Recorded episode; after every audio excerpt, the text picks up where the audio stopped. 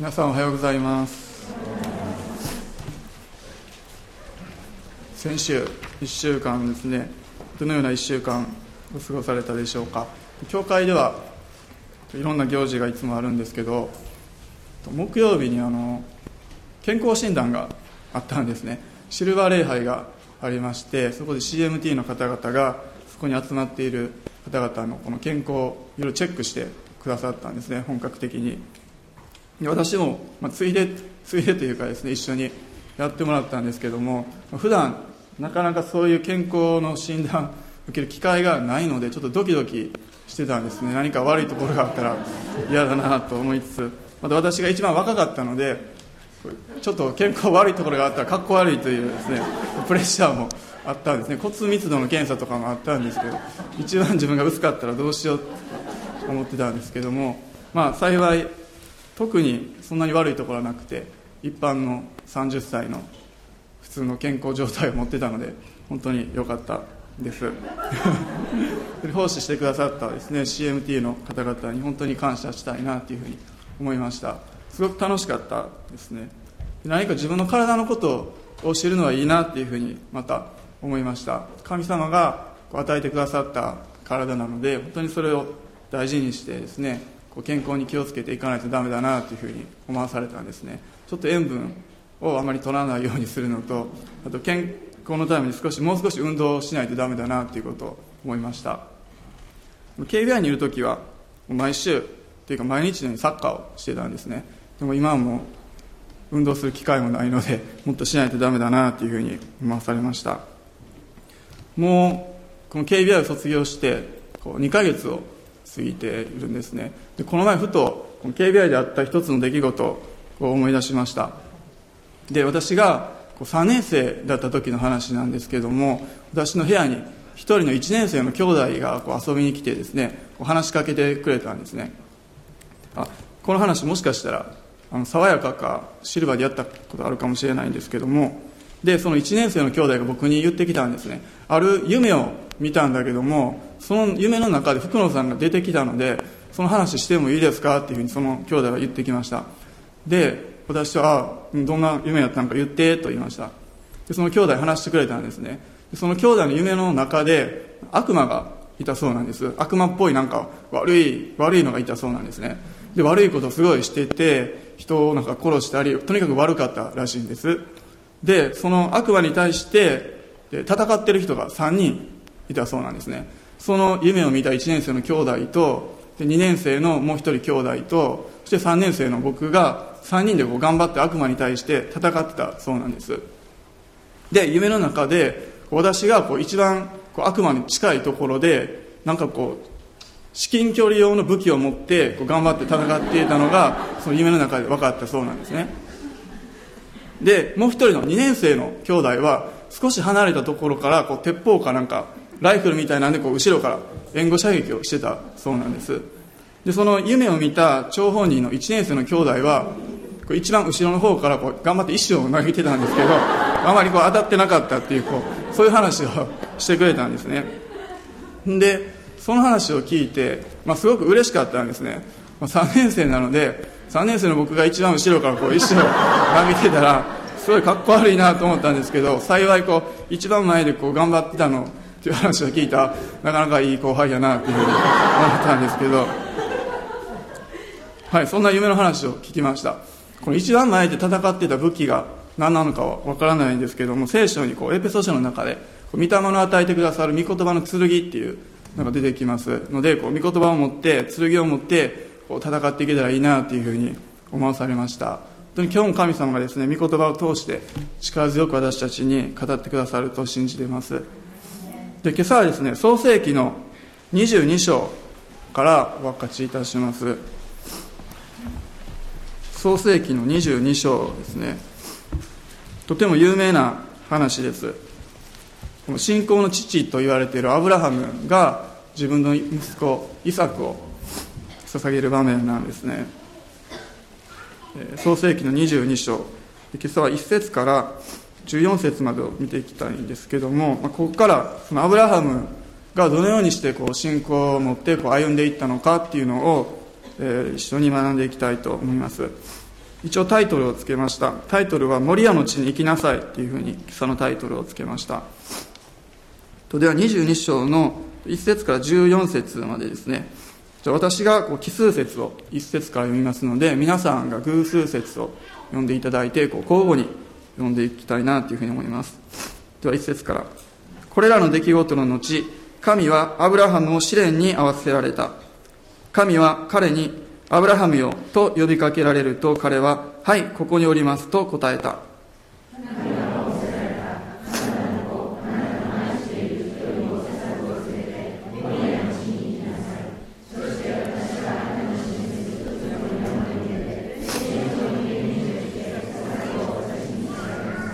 翌朝早くアブラハムはロバに蔵をつけ二人の若い者と息子イサクと一緒に連れて行った彼は全焼の生贄のための焚き木を割った。こうして彼は神がお告げになった場所へ出かけていった。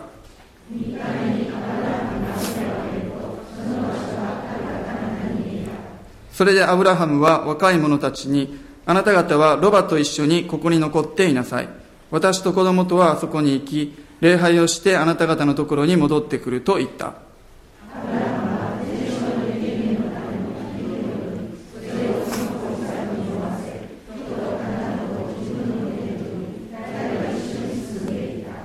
イサクは父アブラハムに話しかけていった。お父さん。すると彼は、なんだイサクと答えた。イサクは尋ねた。火と焚き木はありますが、全焼の生贄のための羊はどこにあるのですか？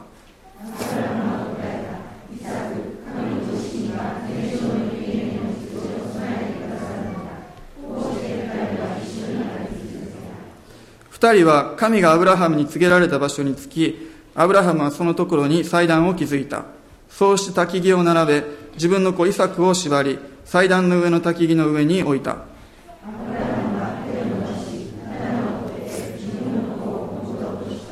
その時、主の使いが天から彼を呼び、アブラハム、アブラハムと仰せられた。彼は答えた。はい、ここにおります。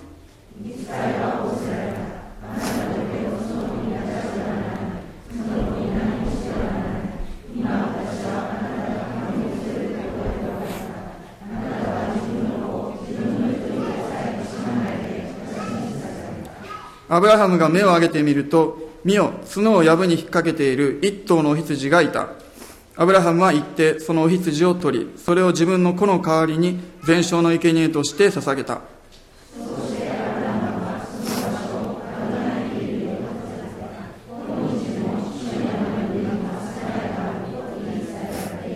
はい、ありがとうございました。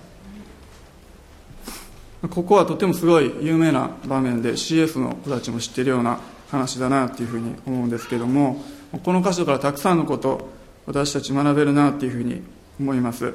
まあ、イサクについて見ていってもすごく面白いですし今日はアブラハム中心に見ていきたいと思うんですけどもこのアブラハムがどのようにこの信仰の歩みをしていったのかっていうのを3つのポイントから今日は見ていこうかなというふうに思っています。でまず一つ目なんですけれども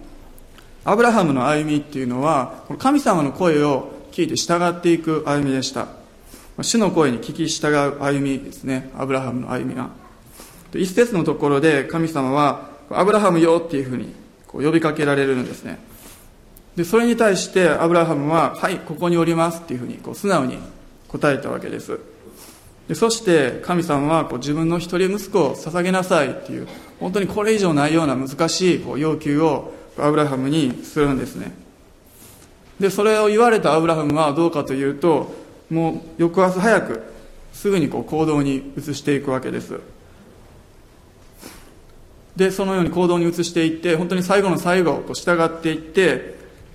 で彼がこうイサクを殺そうと思ってこう刀をガッとこう振り上げた瞬間にまた神様がこう語りかけてくださるんですね。アブラハムアブラハム。とその声を聞いてまたアブラハムは「はいここにおります」っていうふうに、まあ、冷静というか答える。そういうような場面が書かれているわけです。アブラハムっていう人のことを思うと本当に彼は主の声を聞くことに慣れている人だったんだなっていうふうに思います。多分いつもですねあ神様あなたは今私に何を語ってるんですかっていうようなそのようなこの心の姿勢というかそういうのを持っている人なんだなっていうふうに思うんですね。まだからこそこう語られた時にも神様の声に従うことができた。そしてその声が神様の声だっていうことを見分けることができた人だったんですね。で少し皆さんも想像してほしいと思うんですけどももし自分がアブラハムでイサクを捧げるように言われたらこうどどうでしょうかというかどのような反応を取るでしょうか。聞くことができるとできるでしょうか。まずこう一晩中悩むと思うんですね。神様から声があって。もちろんこうアブラハムも悩んだと思います。神様がこう私にこう語ってくれたような気がするけども自分の子供を殺せ。ほんまに神様だったんだろうかとこう悩むと思うんですね。もうアブラハムはその時100歳過ぎてました。100歳にしてやっと与えられた息子イサク。しかもこう神様ご自身がこう約束して与えてくださった子だから神様がそんなこう捧げろなんて言うはずないんじゃないかなっていうふうに思うと思うんですね。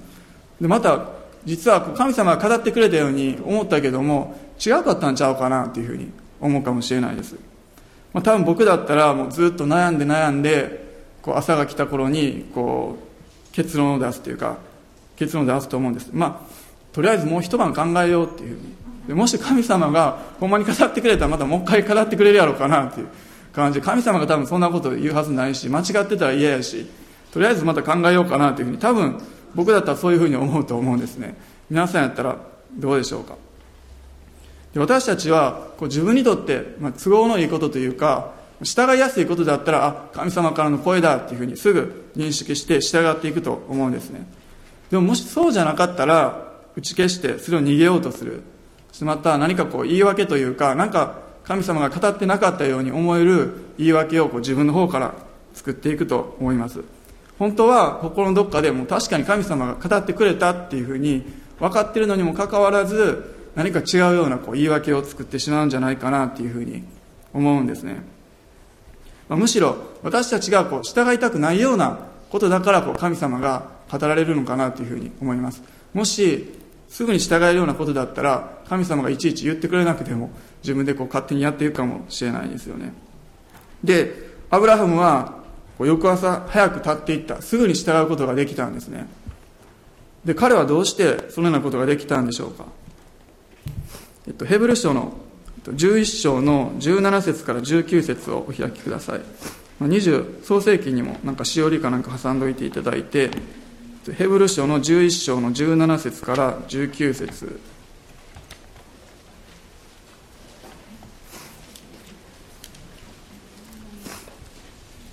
ヘブル書の11章の17節から19節なんですけども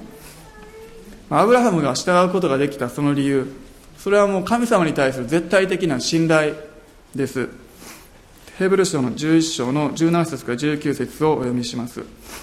信仰によってアブラハムは試みられた時イサクを捧げました。彼は約束を与えられていましたが自分のただ一人の子を捧げたのです。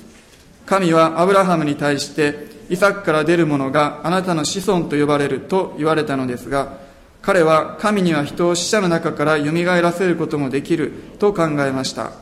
それで彼は死者の中からイサクを取り戻したのです。これは型です。はい。というふうにあります。アブラハムはこう考えたんですね。神様は私に約束の子を与えてくれた。そしてその子孫がこう広がっていってたくさんのこの国の祝福となるっていうふうに神様は約束してくれた。でも今なぜかはわからないけども神様は私にそのイサクを捧げるように言ってる。殺すようにと命じられてる。ということは私がそれに従ってイサクを殺したら神様は絶対にイサクを復活させてくれるはずだっていうふうに彼は信じたんですね。なぜなら神様の約束があるから。そういうふうにアブラハムは信じて主を信頼してそれを行動に移していったわけです。でもう一度創世紀の22章に戻って5節をお読みいたします。それでアブラハムは若い者たちにあなた方はロバと一緒にここに残っていなさい。私と子供とはそこに行き礼拝をしてあなた方のところに戻ってくると言った。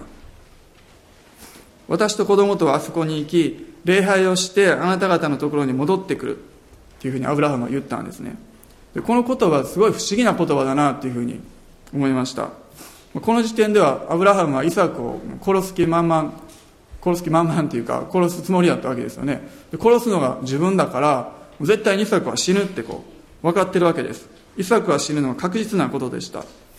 でもそれと同時にアブラハムは神様がイサクを復活させてくださるっていうことを信じてたわけです。だから私と子供とはあなたのところに戻ってくる。そのように信仰を持って言うことができたんですね。そしてまた本当に素晴らしいなっていうふうに思うのはアブラハムが言ったこの言葉。私と子供は戻ってくるといったその言葉が実際に実現したんですね。確かに2人はこうアブラハムが言った通りに2人で山に行って礼拝を捧げて戻ってくることができたんですね。アブラハム1人で戻ってきたんじゃなくて2人で戻ってくることができた。これ本当に素晴らしいことだなというふうに思います。私たちもこう神様に信頼して歩んでいく時にですねこうアブラハムみたいにこう信仰の言葉っていうのを自分の中からこう発していく。そして従っていくことが大切だというふうに思います。神様は必ず約束を果たしてくださる。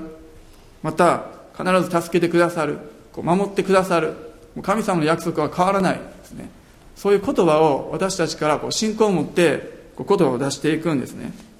その時に自分自身のこう信仰をますます引き上げられていって神様に信頼していくことができるんです。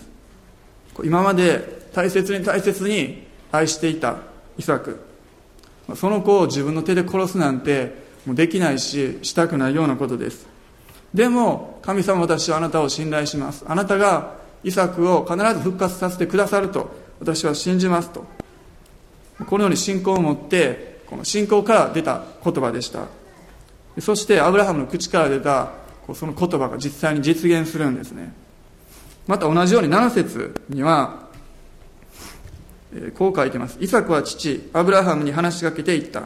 お父さんすると彼は何だイサクと答えた。イサクは尋ねた。ひとたき儀はありますが全焼の生贄のための羊はどこにあるのですか？そして8節ですね。アブラハムは答えた。イサク神ご自身が全焼の生贄の羊を備えてくださるのだ。こうして二人は一緒に歩き続けた。この言葉もアブラハムの信仰から出た言葉でした。神ご自身が全焼の生贄の羊を備えてくださる。もちろんアブラハムは自分が今から山に行ってどんなことが起こるのか全く分かってなかったはずなんですけれどもこれもまた信仰を持ってアブラハムはこのような言葉を発したんですね。そして神様素晴らしいんですけれどもこのアブラハムが発したその言葉の通りに本当に神様が神様ご自身がその生贄を備えていてくださったんですね。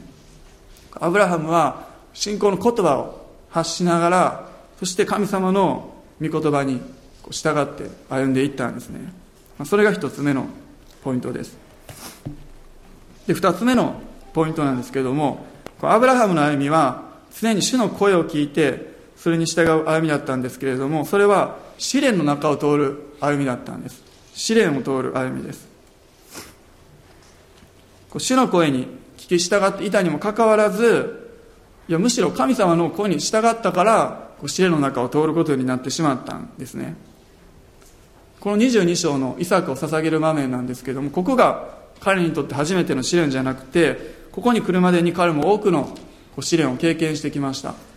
12章のところで神様がアブラハムに語ってくださってその声に従ってアブラハムは自分の故郷を出て旅に出て行ったんですね、まあ、旅の中で飢饉があったりまた敵と戦うこともあったり本当に多くの試練をアブラハムは経験したんですね。でアブラハムたちが住んでた町っていうのはこうウルっていう町なんですけれどもとても、まあ、その当時世界の中で最もこう発展したこう発達したこう町の一つだったんです。でその中でアブラハムはとても地位が高かったんですね。裕福な、えー、家庭に生まれたというかそのような立場を持ってたのでもし神様が語ってくださってもその声に従わなくてその町にずっととどまってたらもっとこう、のんびりと豊かな楽しい人生を多分過ごすことができたんですね。でもアブラハムは神様からの声を聞いてその町を旅立って自分の故郷を旅立って出発して本当にどこへ向かうかもわからないようなこう歩みを始めていきました。もし神様の声を聞き従うことがなかったらもっと楽な人生を歩めたと思うんですね。でも声に従ったからこそ本当に多くの困難を経験することがあったしまた遺作を捧げなければならないというそのような場面にも直面してしまいました。神様の声に従っていく歩みそれは試練を通る歩みということが分かります。例えば新約聖書のイエス様のことを考えるとイエス様と弟子たちですね。イエス様がこうさあ湖の向こう岸へ渡ろうとこう弟子たちに言った場面がありましたよね。ルカの福音書にも出てきますけども。その声に従って弟子たちはこうイエス様と一緒にボートに乗ってガリラヤ湖こう反対側に渡ろうとするんですね。でもいきなりこう嵐が来て沈みそうになって死にそうになるわけですよ。弟子たちからしたらえせっかくイエス様が行こうって言ったから乗ったのに嵐なんですかって思うかもしれないですよね。イエス様の声に従っててもこう嵐に遭うことがあります。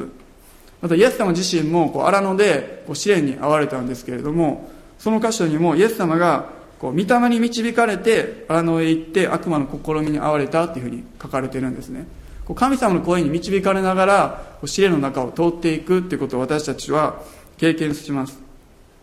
聖書の中にこうたくさん人物が出てくるんですけどもみんなやはり多くの試練を通ってるんですね。全く試練を通ら通らずにそれでも神様のこう声に従って生きた人っていうのはいないんですね。やっぱり神様の声に従っていく中で必ず全ての人が試練を通っていくっていうことが分かります、まあ、ということはですねこう試練があるからじゃあ自分が何か悪いことしたとか神様の御心から外れてるんじゃないかっていうことはこう関係がないっていうことですね、まあ、もちろん自分が間違った選択をしたからそれを正すために神様が導いてくださる時もありますけどもそうじゃなくて神様の声に従っている。それを通してこう試練の中にこう導かれていってしまうということがたくさんあるんですね。むしろ神様のこう御心の中の本当にど真ん中にいる。その時にも私たちは多くの試練を経験するということが分かります。イエス様ご自身も完璧に父なる神様のことを分かっていたし父なる神様のこう御心に従っていた。でもたくさんの敵にあったし多くの困難を経験したし最後には究極の十字架というつけられるところにイエス様導かれていったんですね。でアブラハムは何のためにこの試練が与えられたんでしょうか。12節をお読みします。じゃあ12節一緒に読みましょうか。12節ですね。見つかいは仰せられた。あなたの手をその子に下してはならない。その子に何もしてはならない。今私はあなたが神を恐れることがよく分かった。あなたは自分の子。自分の一人子さえ惜しまないで私に捧げた、はい、今私はあなたが神を恐れることがよく分かった。と書かれています。アブラハムが本当に死を第一にしているか。それとも他のものを第一にしてるか。それを神様は試されたんですね、まあ、具体的に言うと神様と一人息子のイサクとどっちを大事にしているのか。神様はそれを知りたかったんですね。で2節のところにはあなたの子あなたの愛している一人子イサクを連れてっていうふうに書かれています。神様もアブラハムがイサクのことどれだけ大好きなのかどれだけ愛しているのかということを神様はよくご存知だったんです。でもそれを知っていながら神様はイサクを捧げるように言われたんですね。イサクっていうのはアブラハムが100歳の時に生まれた子なんです。なのでもう子供だけども子供のようなもう孫のようなもう可愛くて可愛くてもう仕方がない大切な大切な子供でした。そしてそのイサクが神様よりももしかしたら大切になりかけてたのかもしれない。だからそのことを見られて神様は試されたんですね。でも試されたんですけれどもアブラハムは、まあ、先ほど言いましたように最後には神様に従うことをアブラハムは選ぶことができたんです、まあ、多分このアブラハムはですねこの22章のこうイサクを捧げていくっていうこの過程でもう一度あイサクは神様から与えられたものなんだ。だから神様にお返ししなければならないっていうふうに心の中でもう一度決心をすることができたんだというふうに思います。で試練の目的っていうのはその時その時によって違うと思いますしまた私たち一人一人に対しても違うと思います。私たちそれぞれに大切にしているものがありますしイサクのように大切にしているものやまた弱い部分や変えられていくべき部分っていうのがあります。でも共通して言えることは私たちは試練を通してまたさらに神様を知って神様に近づいていくことができるっていうことなんですね。で一つの話をしたんですけれどもスイスにある一人の青年がいました。で彼は牧師になりたいっていう思いを持ってたんですね、え牧師になるために進学校に行こうというふうに彼は思いました。で学校に行くためにお金を貯めるためにこう仕事を始めたんですね。でその仕事っていうのはあのスイスとか、まあ、ヨーロッパにたくさんある大きなお屋敷っていうかお城みたいなのがありますよね。そのお屋敷の広い庭にあるこう庭木っていうか植木を手入れする庭師の仕事を彼は始めました。でその仕事をやってたんですけれどもある時その地域で庭師の大会が開かれたんですね。その地域の中で誰が一番優れた庭師かを決める大会がありました。でそれがどんな大会かというとひまわりの種が配られるんですね。でひまわりの種が配られてそれを各庭師が持って帰ってこうひまわりを育てていくんです。で大会の当日にその育てたひまわりを持ってきて誰のひまわりが一番こう背が高くなったか。それを比べるこうコンテクストっていうかこの試合というか競技大会があったんですね。でもちろんこう配られるひまわりの種っていうのは一つのひまわりから取られた種でこう公平になるようにされてたんですね。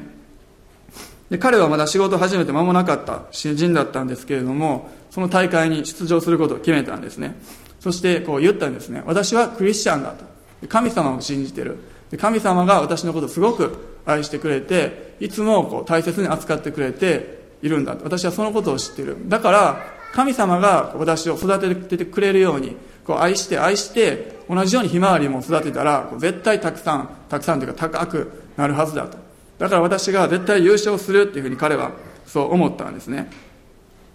でそして彼は種をもらってきてそれをもう一番日渡りのいい一番最高のところに植えてこう一番いい土を用意してまた肥料もあげてこう水もあげて本当に大切に大切に育てていったわけです。時にはこう何か音楽を聴かせてあげたりこう喋りかけたりこう聖書を読んであげたりしてですねもう大切に大切にひまわりを育てていきました。もうそうしたひまわりはどんどん成長してもうめっちゃ背が高くなったんですね。でその大きくなったひまわりを見てあもうこれはもう絶対優勝だっていうふうに思いました。そして彼はそのひまわりを持ってその大会のところに持ってったんですね、えー、どうだったと思うでしょうか？優勝できたでしょうか？彼は。もう惨敗だったんですね。もう彼は最下位だったんです。もう一番の優勝者にはもう全然及ばなかったんですね。で彼は不思議に思ったわけです。もう最高のこう愛を注いでもうできることをいっぱいしたのになんで私は負けてしまったんだろうかと不思議に思いました。それでその優勝者の人のところに言って聞いたんですね。申し訳ないけどそのあなたがこうどうやってそのひまわりを育てたのかその秘密を教えてくれないかと聞きました。私はお金貯めたらこの仕事辞めて進学校に行くからもう来年の大会にも出ないからその秘密を教えてくださいっていうふうに彼は頼みました。そしたらですねその人はまあ仕方がないなと言いながらその秘密を教えてくれたんですね。で彼がどうやってひまわりを育てたかなんですけれどももちろんこう最高のものを与えて大切に育てていくんですけどもひまわりを植えてこう育ってきたらこう箱をかぶせるそうなんですね。で箱をかぶせてでも上のところにちょっとひまわりが顔を出せるぐらいの穴を開けとくんですね。そしたらこう上からこう光が注いできます。なのでひまわりはその光を目指してその穴から出るように頑張ってこう成長していくんですね。でひまわりがその箱からちょっと顔を出したらまたもう一段その上に箱を置きます。同じような箱でその箱にも穴が開いてあって上からこう光が入ってる。のでまたひまわりは頑張ってこう頑張ってこう伸ばしてその箱の穴から首を出すようにします。で首を出したらまたもう一段上に箱を積んでまた暗くしてでも上のところを開けとくんですね。そしたらまたひまわりは頑張って頑張ってこう上にこう登っていくわけなんですね。もうそれを何回も繰り返すとひまわりがどんどんどんどん伸びていく。そして大会の直前にそれを全部取っ払ったら本当にひまわりがたくさんの太陽の光を浴びて大きな花を咲かせるんだっていうふうにその優勝者の人は言ってたんですね、まあ、それを聞いて彼は思ったんです。あこれこそが本当の神様を育てた方だったんだっていうふうに思いました。本当に愛をたくさん注いでくださるけどもそれだけじゃなくて神様の育て方っていうのはそういうふうに育ててくれるんだっていうふうに自分が勘違いしてたことを彼は気づいたんですね。私たちも同じようにこう試練があるんだけどもそれを通して本当に太陽のような神様にぐんぐんぐんぐん近づいていくことができるんですね。そしてやがてひまわりが花を咲かせたように大きな花を咲かせることができます。それが神様の育て方なんですね。でアブラハムの人生にはたくさんの多くの出来事が起こりました。今日はイサクの話なので試練の話なんですけれども、まあ、試練ばっかりじゃなくて楽しいこともたくさんあったと思いますし嬉しいこともたくさんあったと思うんですね。でも彼のこの人生の中での一番のハイライトというか一番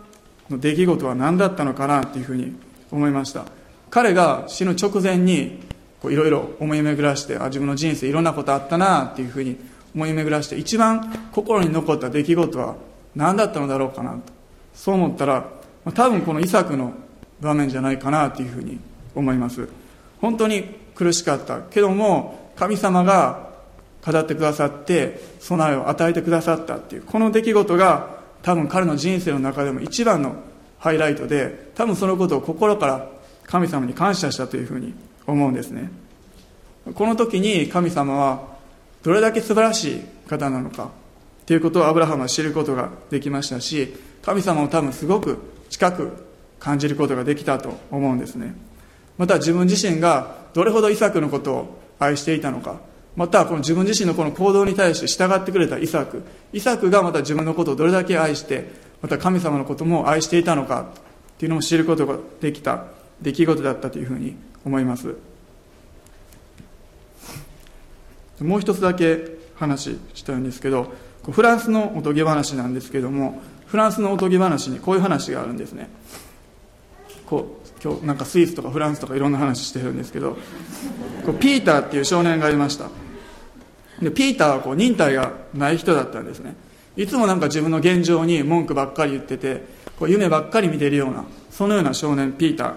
ーがいました。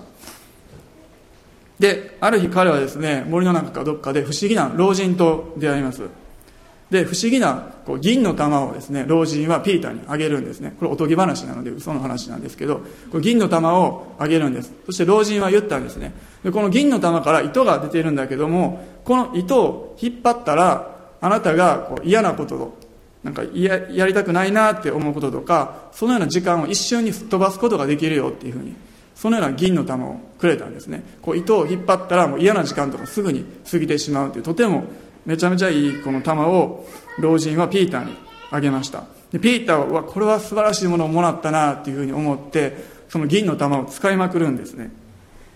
もうその玉を使ってこう学校をもう勉強嫌やと思って学校の勉強を一瞬にして終わらせました。結婚するのも結婚までの期間をパッとこう終わらせて結婚式までにしました。でなんか人生になんか嫌なことがあるたびにその玉を使いまくっていったんですね。でも彼が年を取っていってこう自分の人生がもう終わりに近づいていった時に彼は気づいたんですね。あ自分の人生ってなんてこう虚しくパッと終わってしまったんだろうというふうに彼は気づいたわけなんですね。そしてその玉を使ったことすごく後悔したわけです。あとても大切な貴重な時間を自分はもう逃してしまった。自分は何てことをしてしまったんだろうかっていうふうに彼は思ってしまったんです。でこれただのおとぎ話なんですけどもすごい大切なことを教えてるなっていうふうに思いました。素晴らしいものを手に入れるために私たちは待つ時間が必要な時もある。でもだからこそそれを手に入れた時にあそれがどれだけ素晴らしいものなのか本当の素晴らしさは分かるんですね。また悪いことが起こるからこそ神様が与えてくださる良いことのそれがどれだけ素晴らしいものなのかその本質その価値というものを私たちは知っていくことができます。本当に試練の時こそ人生の中で神様が与えてくださる貴重な時と言えると思うんですね。なぜならその中で私たちは神様に出会って神様を体験することができるからなんです。でアブラハムはこういうふうに言いました。アドナイ・イルエ言いました。主の山に備えがある。14節に書いています。今日でも主の山の上には備えがあると言い伝えられているというふうに書かれています。これが最後3つ目のポイントですけどもアブラハムの歩みは主の備えを体験していく歩みでした。アブラハムがイサクを殺そうとした。もうまさにその瞬間に見つかりの声があってあなたの手をその子に下してはならないっていうふうに見つかりは言われました。でそしてアブラハムが目を上げてみたらそこには角を藪に引っ掛けているお羊がいたんですね。そしてそのお羊を全焼の生贄として捧げました。そしてその場所をアドナイ・イルエっていうふうに名前を付けたんです。でアドナイ・イルエっていうのは主は備えられる。もしくはこう主は見ておられるっていう意味があるんですね。主は確かに見ててくださったんですね。最初に神様がアブラハムに語りかけてイサイサクを捧げるように語った瞬間から本当に今の今今イサクを殺そうとしたその瞬間まで神様は共にいてくださってずっとアブラハムのことを見ておられたんですね。決してアブラハムが苦しんでいる悩んでいる時に神様はアブラハムをほったらかしにしていたわけじゃないんですね。彼が一晩中苦しんであどうしようか神様からこんなこと言われたけど私にそんなことできるんだろうか思っていた。その時も神様は見てくださっていたんですね。また3日間の長い道のり、まあ、長いのか短いのか本当に苦しみながら山にめかして山を目指して歩いていった。その時も神様はずっとアブラハムのことを見てくださっていたんですね。今朝も神様は私たちのことを見てくださっているというふうに思います。私たちが何か試練を通って歩んでいる時も守屋の地へ向かっていく時も神様は私たちのことをじっと見ておられるんですね。決してほったらかしにしているようなそんな神様じゃないんです。私たちが守屋の地へ向かっていって自分の遺作をこう殺そうとするこの瞬間まで神様はちゃんと見ていてくださって備えてくださる。そして私たちに語りかけてくださるんですね。アブラハムアブラハムっていうふうに神様が語りかけてくださったように私たちにも神様語りかけてくださいます。神様はアブラハムにこう名前を呼んでくださいました。神様は「まあ、おい」とかそ「そこの誰か」とか、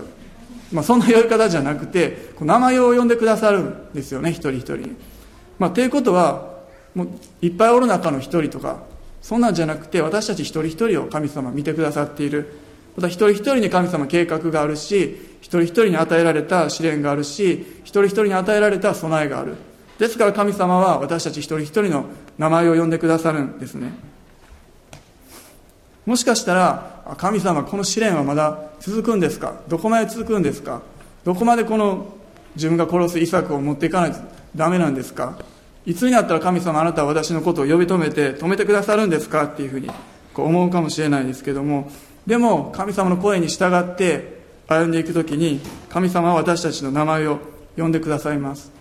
そしてその時に目を上げたらそこには主が用意してくださった備えがあるんですね。はいここにおります。本当に素直に神様に声に聞いて従っていく。中ででも試練は通る。でも必ず主の備えに私たちはたどり着くことができるんです。もし試練がなかったら多分主の備えを体験することもないですしそれに感謝することもないですよね。アブラハムの歩みは主の備えを体験するそのような歩みでした。これが3つ目でした。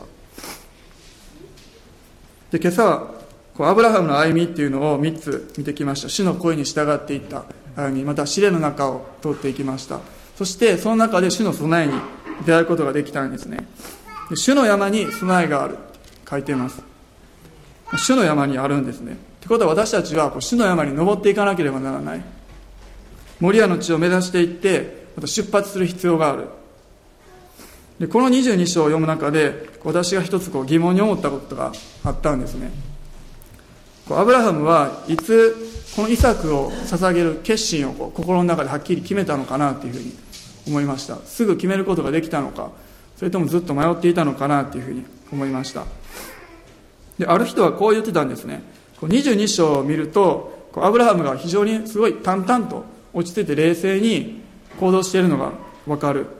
全くこう悩んでいる姿とか神様に対して反抗している姿っていうのは全く書かれてないから多分彼はすぐに決心して多分悩むことも何もなかったんじゃないだろうか。なぜなら22章までに彼はすでにたくさん試練経験してるからもうすでにもう立派に成熟しててもう迷わずにこのことできたんじゃないのかっていうふうに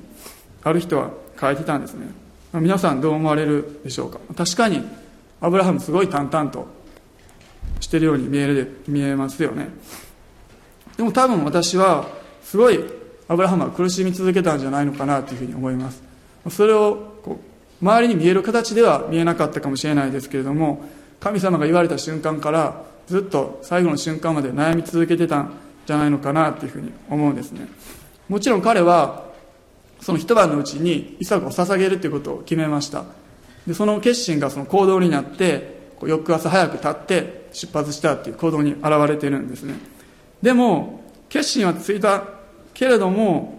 心の中では苦しんでいたというふうに思います。途中で引き返そうっていうふうには思わなかったけれども引き返したい気持ちでいっぱいだったというふうに思いますし神様は必ず復活させてくださるっていうふうにも信じていた信頼していたけれども神様なんでなんですか？ほんまなんですか？っていうふうに多分心の内ではそのような気持ちでいっぱいだっていうふうに思うんですね、まあ、でもそれにもかかわらず彼は守屋の地へ目指して歩き続けました。でもこのアブラハムの姿勢この歩み方が私たちのこの礼拝者の歩み方だというふうに思います。ローマ人への手紙の12章の一節をお開きください。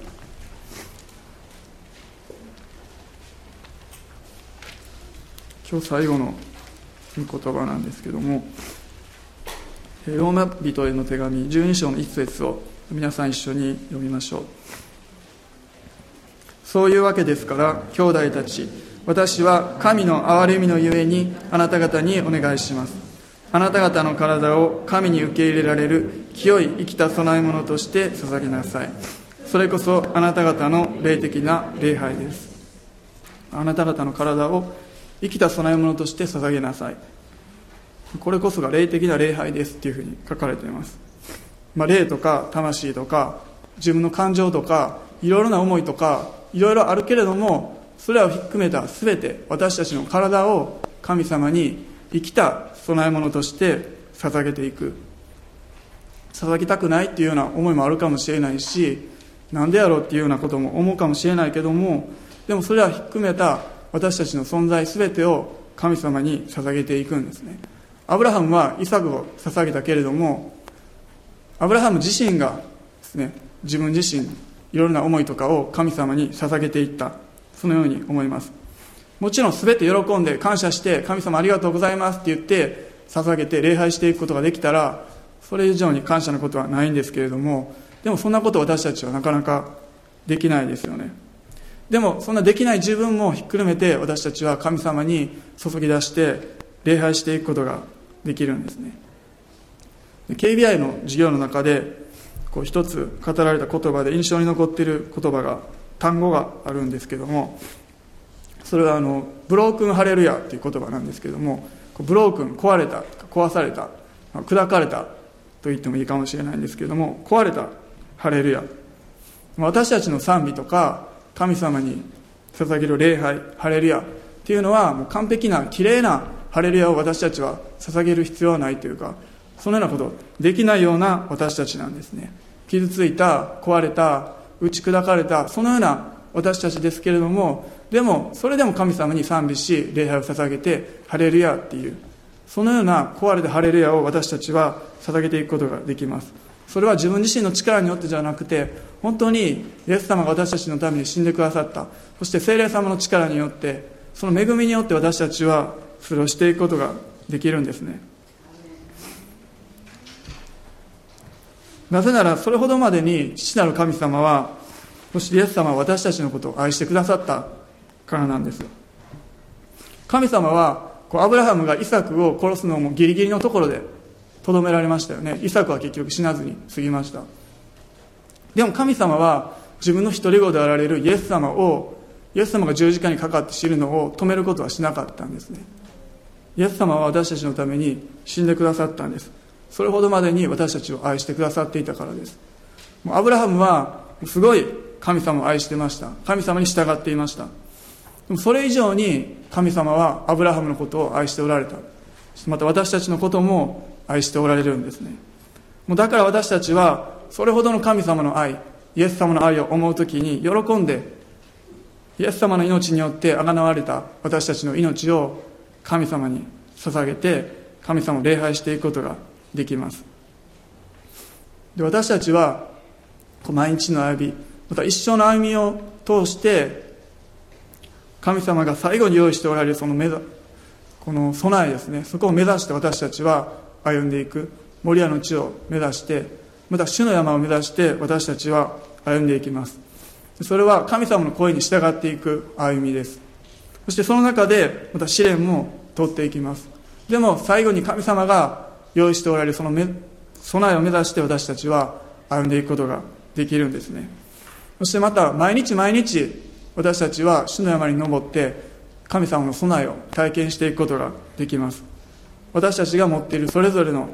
遺作や私たちが主に捧げるべきものを捧げに私たちは毎日主の山に登って礼拝していくことができるんですね。日々十字架を追って私についてきなさいというふうにイエス様言われましたけれども私たちが毎日歩んでいく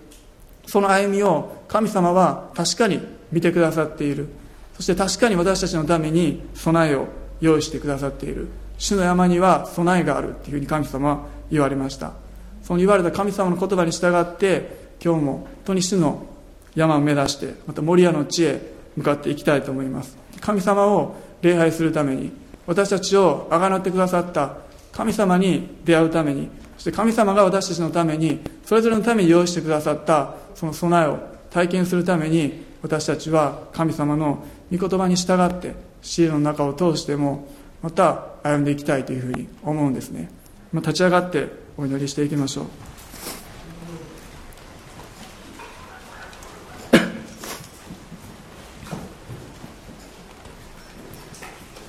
今日も神様が私たち一人一人に語ってくださっているというふうに思います。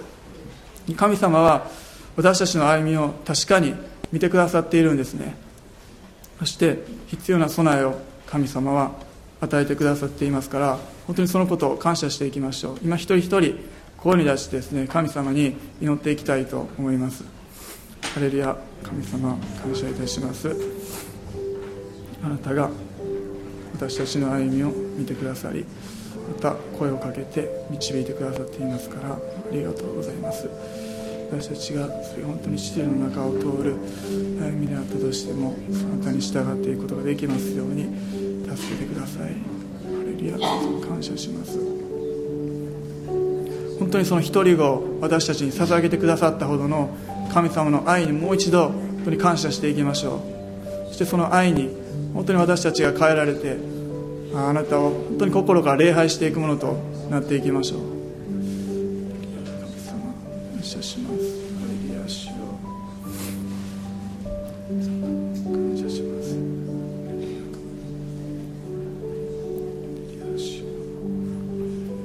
本当に試練の中を歩んでいるように感じる時も神様は確かに私たちのことを見てくださっている。そして取り計らってくださって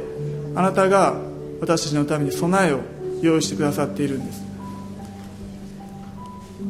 最後に私たちは神様を見上げる時にその備えにたどり着くことができます。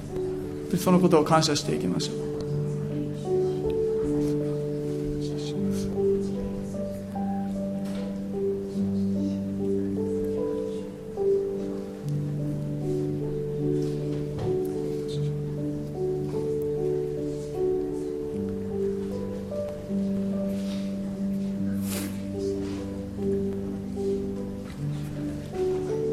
ハレル愛する天のお父様あなたの皆を崇めます。